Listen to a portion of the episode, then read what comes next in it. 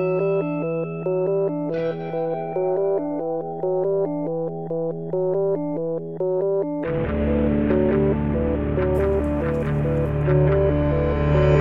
Cari ascoltatori, ben ritrovati alla 574esima puntata di Easy Apple che è stata resa possibile grazie alle generose donazioni di Luce Paradisiaca, Davide Tinti, Nicola Gabriele D, Matteo Semenzato e Paolo Massignan. Grazie mille per il vostro supporto. Sezione supportaci del sito easypodcast.it per fare lo stesso e entrare di diritto in questo primo pezzo di puntata. Io sono Luca Zorzi e con me ho un ospite ripetuto, un mio compagno di podcasting ormai storico perché sono presto dieci anni, anzi credo che siano dieci anni. Ciao Maurizio.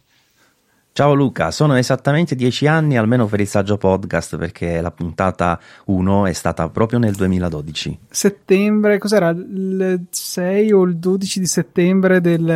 Eh, la data non la ricordo, mi chiedi troppo, però Dai. so che era il 2012 perché l'ho controllato proprio da poco perché ho registrato l'ultima puntata del saggio podcast e ho menzionato questa cosa che in realtà è attivo da dieci anni seppur effettivamente le puntate sono state poche, ho registrato la 139, voi più o meno nello stesso tempo, quant'era oggi? 500?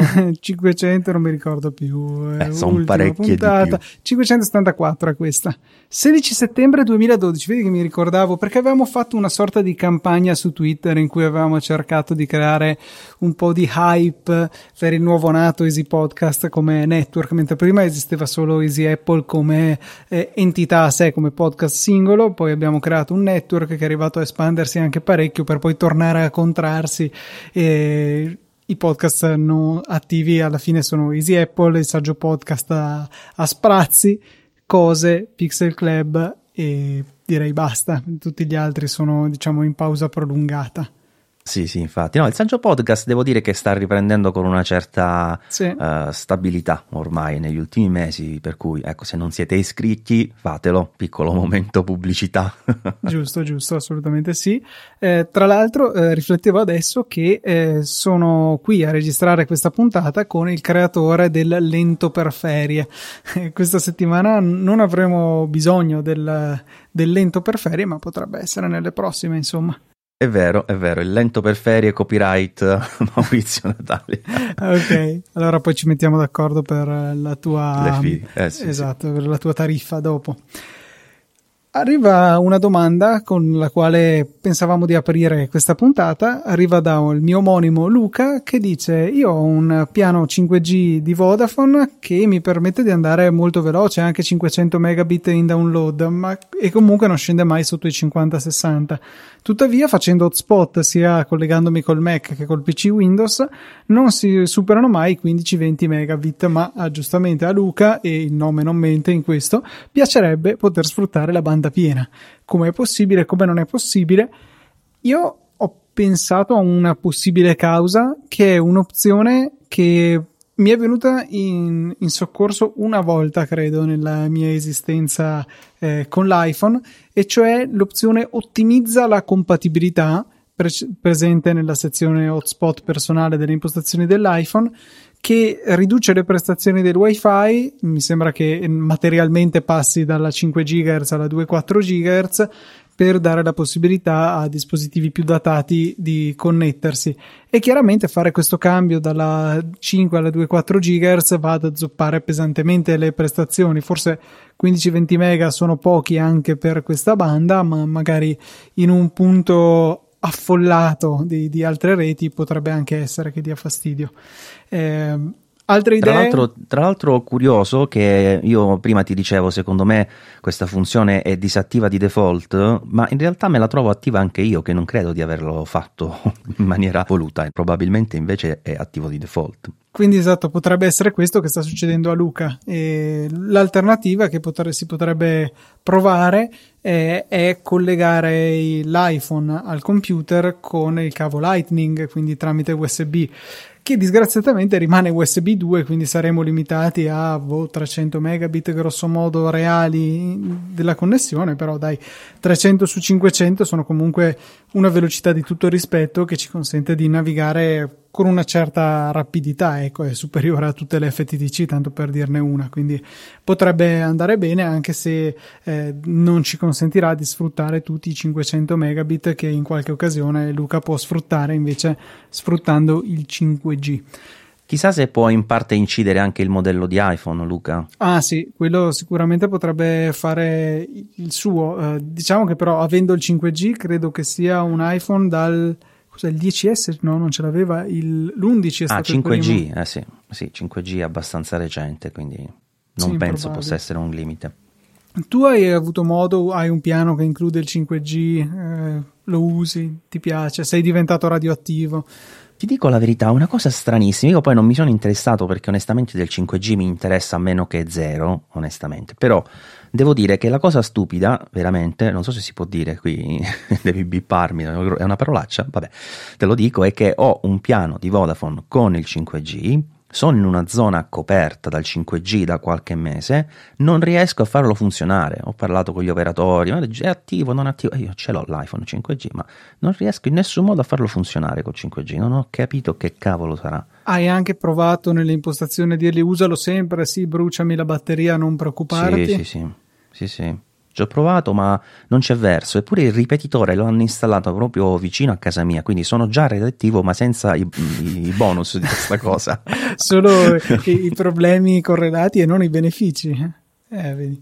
Io Triste. ce l'ho sulla SIM del lavoro, che è una SIM Win 3 e mi è capitato di trovare qua e là un po' di copertura vera de, del 5G perché eh, Win3 ha praticamente aggiornato l'interezza del, della sua rete o quasi al 5G DSS si chiama che eh, mi pare stia per Dynamic Spectrum Sharing. Praticamente quando il 4G sta zitto riutilizza le, le, stesse frequenze per parlare 5G però diciamo non è una cosa dedicata e quindi le prestazioni non sono le stesse che si avrebbero col 5G vero banalmente perché se qualcuno apre la bocca parlando parlando 4G ese eh, chiaramente si eh, deve zittirsi il 5G e andare avanti con la modalità precedente che eh, non garantisce le stesse velocità. Però insomma ho trovato qualche zona coperta dal 5G di Win3 e soprattutto in download vedo un 550, 620, 430, 400 così nella mia cronologia degli speed test con un upload tra i 50 e i 60 mega nella maggior parte dei casi, quindi sicuramente velocità che completamente eccedono la mia necessità con l'iPhone, perché se su un computer ho modo, per carità, in, in, in condizioni abbastanza rare, per carità, di sfruttare velocità del genere, sull'iPhone, boh, una volta che ho scaricato un'app in un secondo invece che in due, non è che mi faccia tutta questa differenza. Però, insomma, è una tecnologia veramente affascinante perché l'idea di essere in mezzo a un marciapiede qualsiasi e trovarsi delle velocità di questo livello eh, è veramente notevole, ecco, anche se poi l'utilità pratica in questo momento è limitata, anche se probabilmente se andate a risentire circa 2012 là intorno quando si diffondeva il 4G in Italia che il primo iPhone è stato il 5 a supportarlo e facevo più o meno gli stessi discorsi dicendo bah il 3G è più che sufficiente eh, però c'è sempre la questione saturazione delle, delle linee, cioè quando eh, ci ritroviamo in posti molto affollati, avere la possibilità di eh, liberare un po' di spettro 4G ficcando la gente che ha i telefoni che supportano il 5G su quelle bande, di sicuro alla fine va ad un servizio migliore a tutti, quindi non è proprio la velocità di picco assoluta ad essere così indispensabile, ma è sicuramente benefico poter eh, dare a tutti un buon servizio in quelle condizioni che sono più difficoltose quando c'è tanto affollamento in giro. Ma diciamo che in realtà poi, come dicevi, si devono sviluppare delle applicazioni per cui il 5G risulti fondamentale, perché ad oggi io non ne ho viste, almeno per quello che è il mio uso, se per esempio fai, che ne so, streaming video, ma il 4G è abbondante no? per quanto riguarda un dispositivo mobile in assoluto. E quindi non ti poni il problema ecco. Poi certo tra come dicevi dieci anni magari si svilupperanno delle tecnologie tali per cui il 5G sarà mh, proprio la base fondamentale per poterle sfruttare e, e ne riparleremo. Ad oggi ripeto per me assolutamente inutile nell'utilizzo che ne faccio. Sì non so cioè alla fine al di là di te e me che magari siamo dei casi un po' limite l'utilizzatore medio una volta che ha i social che funzionano con una certa velocità, Netflix che va subito in alta qualità, YouTube pure, eh, cioè queste ultime due forse sono le più affamate di banda che fa un utente comune. Eh, poi tra l'altro su un telefono, mh, salvo queste situazioni di hotspot, generalmente l'utente è uno, quindi non si può neanche dire è l'intera famiglia che quindi guarda sette film in contemporanea su Netflix, dieci video su YouTube e quindi magari serve tanta banda. Sul singolo telefono è un, una cosa molto eh, bella per, da nerd, insomma, però poi alla fine l'utilità pratica è estremamente limitata. Anche se ricordo eh, il mio stupore quando avevo visto 50-60 megabit in 4G nel 2012 mi sembrava una cosa pazzesca.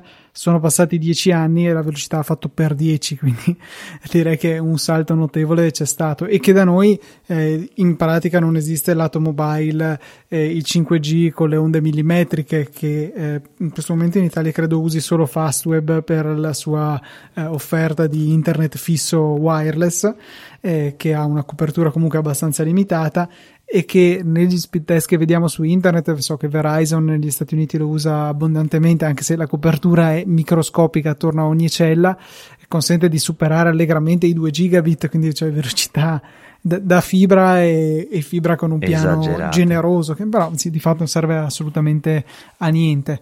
E ad avere un iPhone diverso con una parte nera sul lato. C'era, mi pare, questa differenza fisica in quelli con uh, le millimeter wave quella specie di assomiglia come al cassettino della SIM come dimensione eh, dedicato a lasciare libero accesso alle onde millimetriche. Eh, così avrete eh, non so in un parco pubblico 10 panchine 3 sono coperte le altre 7 no perché è veramente eh, basso basso eh, range però velocità estreme. Arriva un follow up da Nicolò che ci segnala la sua strategia per poter accendere un eh, Mac che sia in modalità clamshell, se ne parlava la puntata scorsa, e quindi chiuso, collegato a schermo esterno, mouse e tastiera esterni, come fare ad accenderlo senza doverlo aprire. Lui dice con il MacBook spento, il coperchio chiuso e monitor esterno acceso ed alimentato insieme al dock, quando collego il, tavo, il cavo Thunderbolt dal dock al computer, questo si accende e compare la mela sullo schermo esterno perché è dei, uno dei cambiamenti che sono avvenuti con il passaggio diciamo alle USB-C sui MacBook fin dal 2016 dando corrente al computer il computer si accende, come pure aprendo lo schermo il computer si accende subito. E quindi può essere un buon sistema eh, per non dover accendere il compu- aprire il computer. Anche se secondo me vabbè se l'uso è un portatile che ogni tanto viene messo come PC fisso va, va sicuramente bene. Se invece il caso d'uso è un PC portatile che è diventato un mezzo fisso io francamente preferirei aprire lo schermo per il semplice motivo che attacca stacca, attacca stacca, attacca stacca l'USB-C Thunderbolt, insomma mi dà l'idea di una porta che possa pian pianino tra virgolette consumarsi nel senso che poi non rimane più dentro con la stessa, eh, la stessa resistenza, la stessa saldezza, esiste la saldezza? Ma diciamo che da, da, oggi in poi possiamo dire che esista, però io non sono d'accordo, devo dire così, creiamo un po' di scontro vai, come vai, fate vai. tu e Federico, perché nel caso specifico che citavi, se si utilizza prevalentemente il computer in modalità clamshell, quindi collegato a tutta una serie di periferiche esterne, ma poi si spegne, io lo toglierei il cavo perché se no rimane sotto alimentazione. Che senso ha che lo tieni con una, una, carica, diciamo lì? Perché ovviamente quando colleghi tutto il resto delle robe eh, c'è anche la carica. Eh, insomma, non mi sembra una scelta buona per il computer. Preferisco toglierlo e quindi poi quando lo riattacchi, conseguentemente si riaccende. Vero, però a quel punto accoglierei l'altro suggerimento di Nicolò che dice la stessa cosa accade se il cavo è già collegato al MacBook e io accendo la ciabatta a cui è collegata ogni periferica, quindi diciamo lasci tutto attaccato, gli togli la corrente a monte, quello anche può essere un buon sistema eh, forse. Sì. Capre Vero. Vero, vero, anche perché per esempio i monitor come tanti altri dispositivi, seppure tu li vai a spegnere, in realtà rimangono leggermente eh, accesi, nel senso consumano comunque qualcosa e il dock in generale consuma sempre, non ha un pulsante di spegnimento, almeno tutti i dock che ho visto io finora, quelli Thunderbolt 3 e 4, non hanno un pulsante fisico. Il mio LG 5K è un esempio di eh, dispositivo che ha un consumo non del tutto trascurabile quando è in stand-by, cioè se, consuma, se consuma una frazione di, ba- di watt posso anche lasciar correre, ma l'ho misurato, consumava 7-8 watt a non far niente, spento, col computer spento, anzi col computer scollegato, quindi era solamente lui attaccato nella corrente e mi sembra un consumo veramente esagerato per star lì a far niente, quindi lo, lo scollego sempre dall'alimentazione quando, quando, non lo utilizzo. Non ho provato con uh, i dock Thunderbolt invece a provare a misurare anche quelli, probabilmente hai ragione, forse sono, sono anche peggio. Sono anche peggio per un motivo eh, che credo sia abbastanza lampante. Chiunque abbia un dock Thunderbolt si sarà accorto quanto cavolo riscaldano. Io ne ho due davanti a me, sono molto più caldi del computer. Vero ah. che non hanno reazione, via discorrendo, ma si riscaldano in una maniera imbarazzante. Sì, sì, è, vero, non è... Certe volte si sente addirittura il cavo attaccato al computer, perché nei connettori Thunderbolt c'è un po' di elettronica, non è solo tra virgolette una morsettiera nel, nel, nella scheda insomma nella piedinatura del cavo.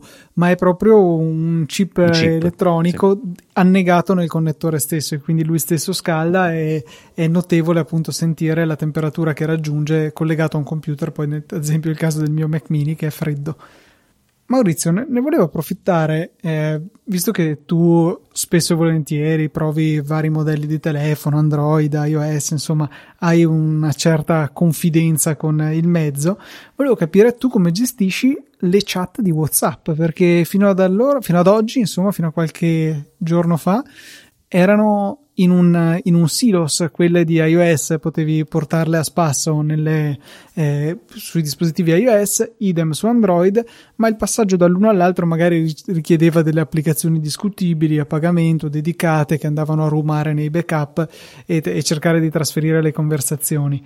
Adesso è arrivata una funzionalità nativa di eh, WhatsApp per andare a trasferire le chat tra due telefoni che devono essere magari ok sotto la stessa rete wifi, però è una cosa del tutto nativa. È una, qualcosa che ti interessa, non usi WhatsApp eh, per quasi ah per beh, niente. mi piacerebbe poter dire che non uso WhatsApp per niente, ma in realtà un po' lo devo utilizzare per forza, anche se insomma sotto tortura, non è certamente la mia prima scelta. Secondo me comunque è cambiato da così a così quando hanno introdotto la beta dell'app per computer che non necessita del telefono. Già sì, quello. Sì Verissimo, verissimo. Però non ha cambiato, devo dire, eh, il mio approccio alla, al tipo di chat, nel senso che rispondo, non creo mai una chat, una chat su WhatsApp con qualcuno, eh, nella maggior parte dei casi rispondo a chi mi contatta lì. Però dicevo, relativamente alla domanda che mi hai fatto, io in realtà ho sempre avuto un approccio molto specifico, molto uh, preciso perché ho due telefoni in genere in funzione e sono uno iOS, il principale, e uno Android. Hanno due numeri diversi, quello Android è di lavoro, quello iOS è quello privato e su Android utilizzo proprio un'altra un altro ecosistema insomma quindi ho eh, whatsapp con il telefono android non lo stesso numero ovviamente e quindi le chat poi fanno il backup direttamente sull'account di gmail mentre su iOS fa il, uh, il, backup su iCloud. Mi è successo un paio di volte di dover aiutare qualcuno a fare questo cambiamento da Android ad iOS, ma è un casino senza fine. Una sola volta ci sono riuscito al contrario, da, da, iOS ad Android, e non ricordo neanche come, però mi ricordo che devi andare proprio nel file system, un casino. Eh, quindi non è sicuramente una, una, cosa comoda. Per me non è stata una cosa comoda finché appunto non è arrivata questa novità di cui ci parlavi. Eh sì, perché appunto hanno deciso di introdurre questa funzionalità nativa che, che, è arrivata leggermente troppo tardi. Ho avuto recentemente un collega che circa un mese, un mese e mezzo prima di questa funzione che è rimasta in beta parecchio tempo, se ne parlava, eh, vedevo qualche articolo sui vari 9 to 5, Mac Rumors che diceva che sarebbe arrivata a breve e appunto un collega che è passato da Android ad iOS e, e quindi quando mi ha detto ma posso portare le chat dico guarda se aspetti qualche mese probabilmente potrai adesso lascia stare non vale la pena è una fatica tremenda. E vabbè lui che è un pesante utilizzatore di Whatsapp è l'unica app di messaggistica che usa. Anche eh, iPhone su iPhone usa tutto Whatsapp e, e quindi niente si è perso tutte le chat con buona pace de- della sua precedente storia e amen. L'unica alternativa che c'era, ecco, mi pareva che avesse un'opzione WhatsApp tipo per esportare in, uh, in PDF o una roba del genere le, le chat. Mi ricordo. Pensa a te. Un, o, o, in HTML. Sai come rendono bene i video in PDF? Oh, ho una qualche, eh, qualche ricordo che, che era successo questo, però vabbè. Però ti posso dire una cosa, Luca, eh, cioè, mi sono sempre interrogato su questo. Allora, io su Telegram, come al solito, eh, diciamo, diciamo, tutti, non ho niente da nascondere, nel senso che, bene o male, non, ne, non metto dei contenuti particolarmente sensibili, no? Però di base in realtà eh, l'approccio, l'approccio, di WhatsApp per quanto eh, sia pessimo per i risultati poi nell'utilizzo perché hanno sbagliato un milione di cose nell'implementazione sono sempre in ritardo come in questo caso eh, forse è, è, più privato, tra virgolette, no? perché fino ad ora era connesso direttamente e rimane connesso al dispositivo in uso e quindi non avevi in teoria niente salvato nei server di WhatsApp. Sì, se non al limite appunto i messaggi in transito del tipo ho il telefono scarico che non prende, eh, rimangono lì cifrati e poi arrivano sul, sul, telefono del destinatario, a quel punto lì WhatsApp non ne sa più niente. Ma a, adesso diciamo che ha una funzionalità più simile a quella di iMessage, che comunque differisce da quella di Telegram.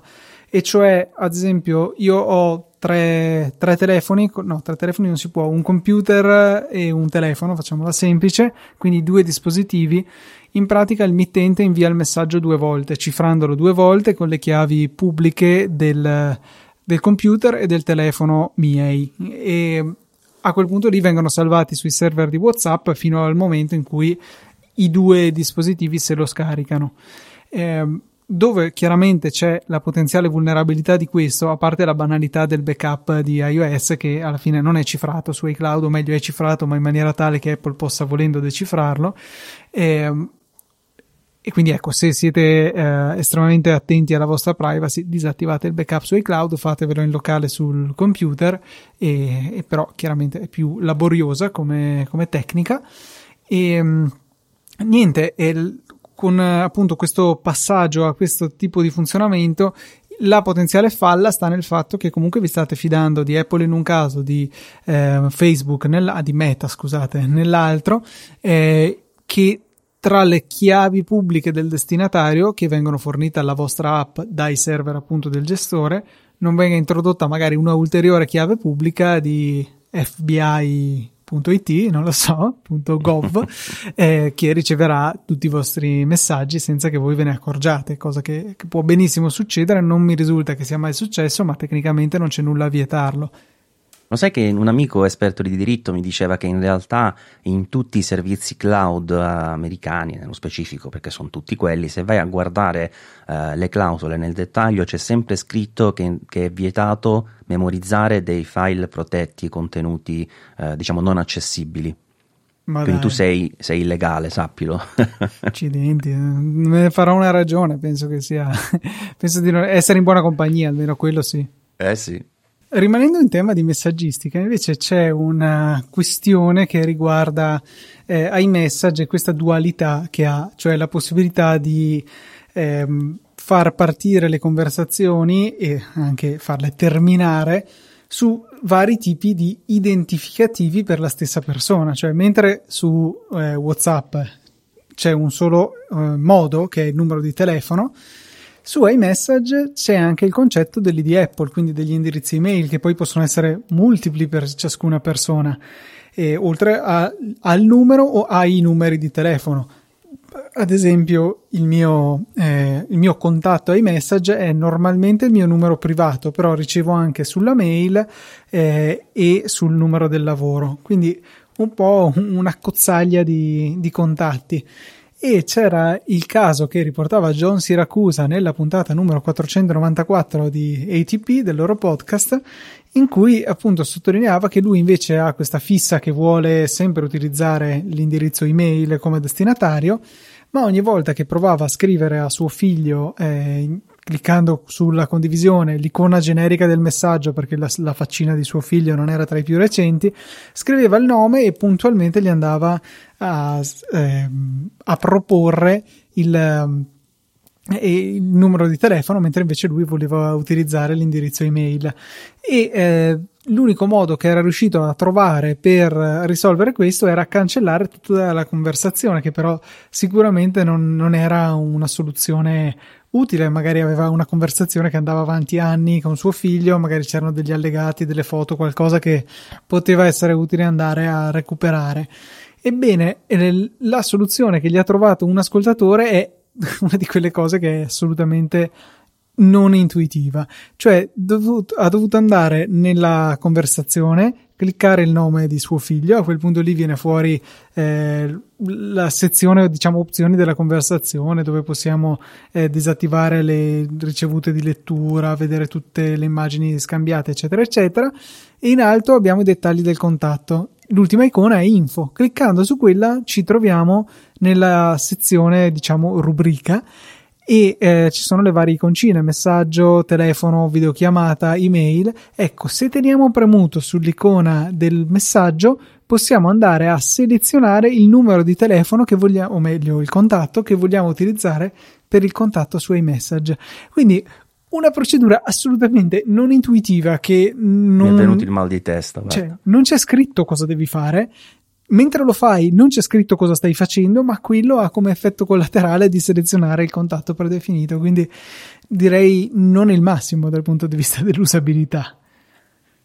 Ma in generale comunque iMessage è sempre stato un po' un caos secondo me. È migliorato un po' con iMessage la versione cloud perché prima cioè, era un macello quando accendevi il computer ciao bing bing bing bing bing, bing lo era spento da un mia. po' Sì, sì, sì, però continua ad essere piuttosto oscuro nel funzionamento e quindi eh, questa informazione in effetti giunge interessante. E poi mi sono sempre chiesto, ma tutta sta cosa di selezionare da dove vuoi far partire i messaggi, ma, ma che cavolo, cioè non potrebbe essere che si inviano sempre, eh, essendo comunque un suo protocollo con uh, tutti i dati, cioè email e, e il, il numero come si fa con una email, appunto, quando mandi un'email. Cioè, non Direi di sì, cioè io, eh. Luca manda un messaggio a Maurizio Fine e c'è però diciamo un sottocaso in cui può avere un significato ma mi sembra follia, cioè del tipo eh, sul computer del lavoro metto solamente la ricezione dei messaggi indirizzati alla mail del lavoro che è associata allo stesso account, eh, allo stesso ID Apple che uso anche nel privato, dove invece posso ricevere i messaggi che so sul numero di telefono e la mail privata. Però mi sembra un caso d'uso che è, è molto fragile, un castello di carte che sta aspettando solamente un soffio per volare a terra brutalmente. Tra l'altro è curioso che in pratica è l'unica parte dove Apple ha messo delle opzioni in più rispetto a quelle che servivano e non le mette su tante altre cose dove le opzioni servirebbero, cioè tipo in foto dove la libreria ha un livello di granularità veramente microscopico per la gestione di quello che vuoi mandare in cloud, quello che vuoi mettere nei, nei preferiti, insomma è pessima secondo me, si potrebbe fare molto molto di più e qui invece c'è una sovrastruttura che è sostanzialmente inutile perché il caso che hai citato è veramente limite, insomma. Sì, sì, un'assurdità totale.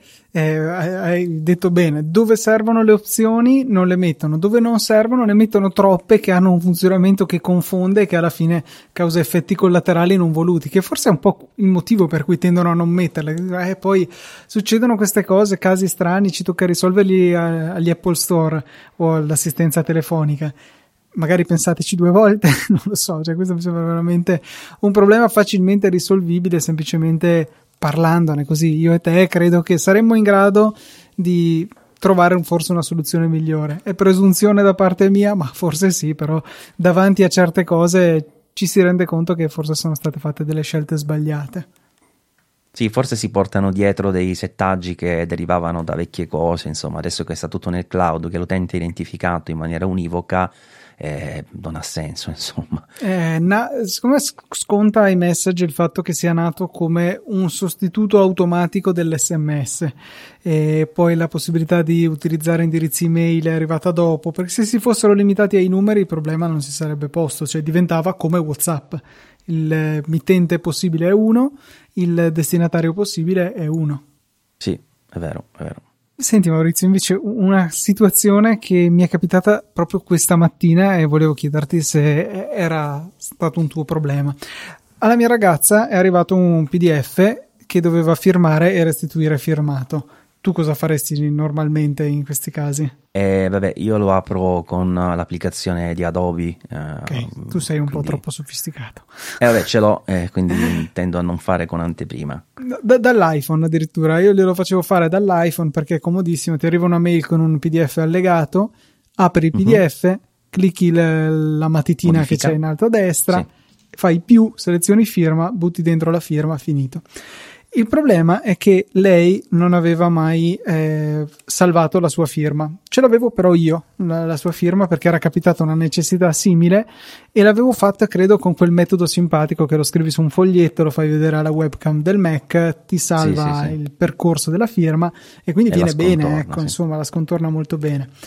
E, e, quindi io ce l'avevo sull'iPhone, ce l'avevo sul Mac, non c'era sul suo iPhone perché giustamente sono i di Apple separati. Allora mi sarei fatto inviare il file con airdrop, l'avrei aperto, l'avrei filmato e gliel'avrei mandato indietro, ma scommetto che non era così semplice. Certo, è, è, come dire che però è come qualcuno ha bisogno di qualcosa, tu glielo fai ma non glielo insegni, invece è più potente insegnare qualcosa a qualcuno e quindi insomma volevo che, che potesse farlo, però appunto era lì con l'iPhone, disegnare la firma sul touch col dito viene fuori una bella schifezza, mentre invece quella che avevo io era ben fatta. E quindi niente, ho preso il toro per le corna e ho cercato come si facevano a trasferire le, le, le firme, convinto che fossero in qualche file nascosto eh, della libreria e, e appunto fosse sufficiente fare un copia e incolla. Ti posso dare un'altra soluzione? Vai, vai. a questo punto la potevi mettere tu su un, su un foglio bianco e lei faceva la foto della, dell'iPhone, dello schermo dell'iPhone. Eh, è vero, avrei potuto fare una cosa del genere però neanche questo. Allora cosa ho fatto? Ho cercato un po' su internet e fino a, mi sembra, Mavericks c'era un file chiamato in un certo modo che conteneva i, le firme e dopodiché hanno eh, c'era anche un, diciamo, un, un, eh, una voce nel portachiavi di sistema dove veniva salvata, penso, una sorta di password per sbloccare quella, quella firma. Poi con eh, Yosemite hanno cambiato il nome del file e il nome del, della voce nel portachiavi e vabbè. Il problema è che ero con il mio Mac con eh, che cos'ha il mio no anzi con il mio Mac col suo Mac che è fermo a prima di Big Sur perché non l'ho mai voluto aggiornare non ricordo Catalina ecco. E da Catalina hanno cambiato di nuovo. Non c'è più nessun file è tutto nel portachiavi di sistema allora cosa ho fatto? Sono entrato, il Mac era il suo appunto, sono entrato col mio utente, sincronizzato con iCloud, c'erano tutte queste voci nel portachiavi di sistema. Bisogna cercare Signature Application Privacy, quindi provate a scrivere Signature e vi viene subito fuori e troverete una voce per ciascuna firma che avete in anteprima. A me però dice Signature uh, Annotation ah, ah Privacy. Ah, sì, Annotation, allora ho sbagliato a prendermi l'appunto, me lo correggo subito e se guardi mh, mm, c'è anche un, un, appunto, una sorta di nota extra che, che ti dice che riguarda le, eh, le firme di anteprima, insomma.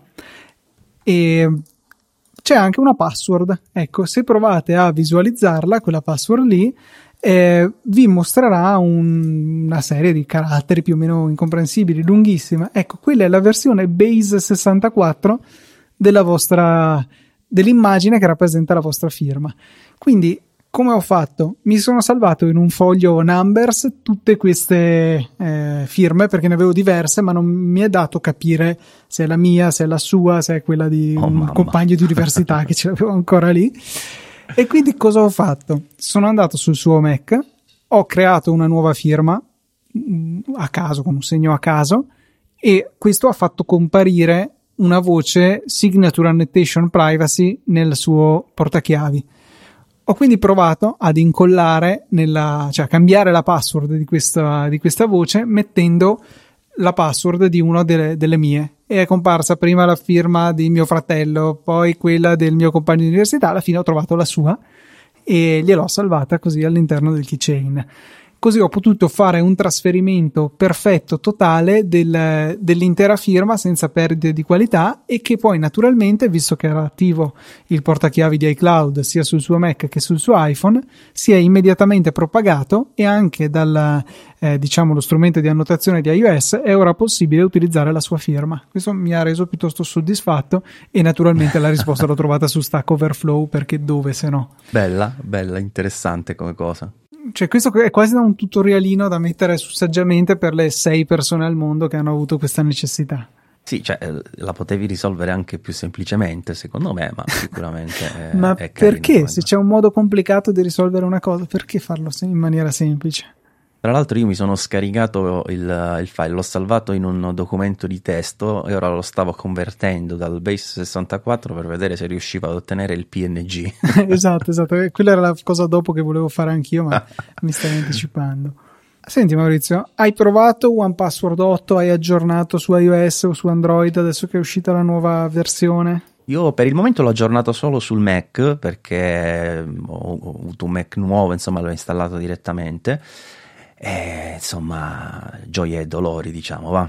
Sì, la, la versione per iOS hanno fatto inoltre la scelta di rilasciarla come nuova applicazione. È, è, completamente separata, infatti le ho installate in questo momento entrambe, sia la 7 che la 8. Tra l'altro la 7 è uscita un sacco di tempo fa, mi sembra eh, 2019, una cosa del genere, 18-19. Ho visto per sbaglio eh, un articolo di Agile Beats che ne parlava, datato appunto questo anno che è circa il 2019, quindi pensavo fosse più recente, ecco, la, il rilascio della 7, invece era già da un po' che era con noi e hanno deciso di rilasciarla come nuova applicazione. E questa scelta secondo me è stata fatta perché appunto OnePassword 8 è 100% legato al loro servizio online, non c'è più la possibilità di avere le casseforti locali, così come la versione 8 per desktop eh, hanno seguito la stessa cosa. Eh sì, quindi magari chi l'ha comprato e utilizza la versione locale può continuare a utilizzare la 7 in sostanza. Eh, esatto, esatto, fino a quando gli aggiornamenti dei sistemi operativi non andranno a spaccarle, ma penso che si potrà andare avanti ancora un bel po'. E come è stato fatto per la versione desktop, anche quella mobile diventa un pochettino cross platform, nel senso che ci sono certe cose che non, certi controlli che non sono super nativi. Tipo, quando ho fatto l'accesso iniziale a OnePassword, eh, il campo dove dovevo digitare la password eh, mostrava direttamente i pallini, non i, ehm, la lettera che poi diventa un pallino quindi lì leggermente non nativo, insomma. Però per il resto, per quanto si veda che non è qualcosa di standard iOS, non l'ho trovato eccessivamente offensivo, funziona bene. Ci sono solo boh, un, un po' di cose che non mi piacciono, in realtà una che non mi piace. Però mi rendo conto che è il modo con cui la maggior parte delle persone utilizzano OnePassword. Cioè, ad esempio, ho aperto, che ne so, una carta di credito. C'è il numero, c'è il PIN, ci sono tante cose. Io ero abituato a premere sul numero e poi mi chiedeva se volevo copiarlo oppure visualizzarlo in grande. E non so te, ma io visualizza in grande lo utilizzo spessissimo. Io pure, sì, sì. Ecco, eh, prima erano due tap. Eh, sia che si volesse copiare sia che si volesse ingrandire. Adesso è un tap solo per copiare tenere premuto e poi premere mostra con caratteri grandi qualora si voglia richiamare questa funzione. E per me penso che sia più frequente l'ingrandimento rispetto alla copia, quindi ecco un pochettino mi dispiace. Anche se sono curioso perché, cioè a me succede spesso questa cosa perché eh, appunto utilizzo smartphone Android e iOS, quelli Android li cambio molto frequentemente e quindi devo spesso mettere le cose e ho prima One Password sul, um, sull'iPhone insomma già configurato e allora non ho eh, lì il copia cross dispositivo, mm, questa è una certo. nuova parola e quindi faccio caratteri grandi e lo, e lo scrivo.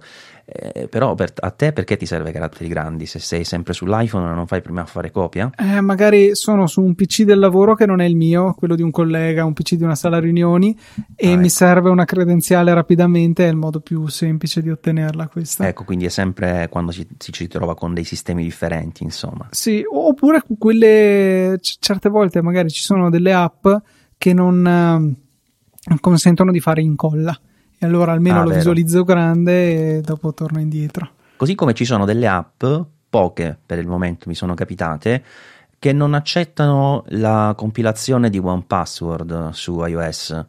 Non so perché. Cioè, sì, sì, veramente, cioè, perché tra l'altro io credo che loro debbano attivamente sbattersi per inibire questa compilazione.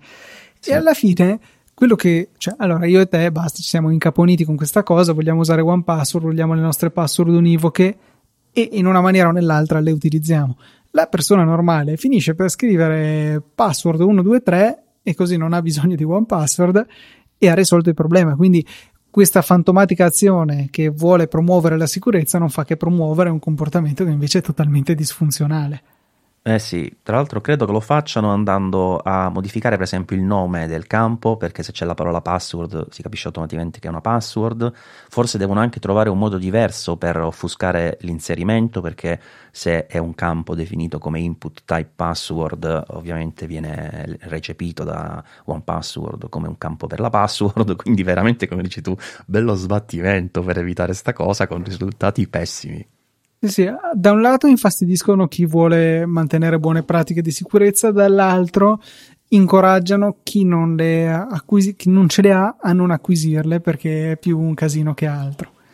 Quindi, boh, proprio l'opposto de- de- delle applicazioni che pre, diciamo, integrazione più o meno globale del password manager in iOS si sbattevano a integrarsi con OnePassword, quindi avere il bottoncino che consentiva all'estensione di OnePassword di compilare il campo. Sì, verissimo. Maurizio, io direi che abbiamo coperto un bel po' di argomenti, forse una puntata un po' più breve del solito, ma siamo lenti per ferie. Volevo ringraziarti perché, come sempre, sei stato molto disponibile e siamo riusciti anche oggi a tirare fuori una bella puntata e non saltare un venerdì alle 17. Ma che grazie a te grazie anche agli ascoltatori di Easy Apple.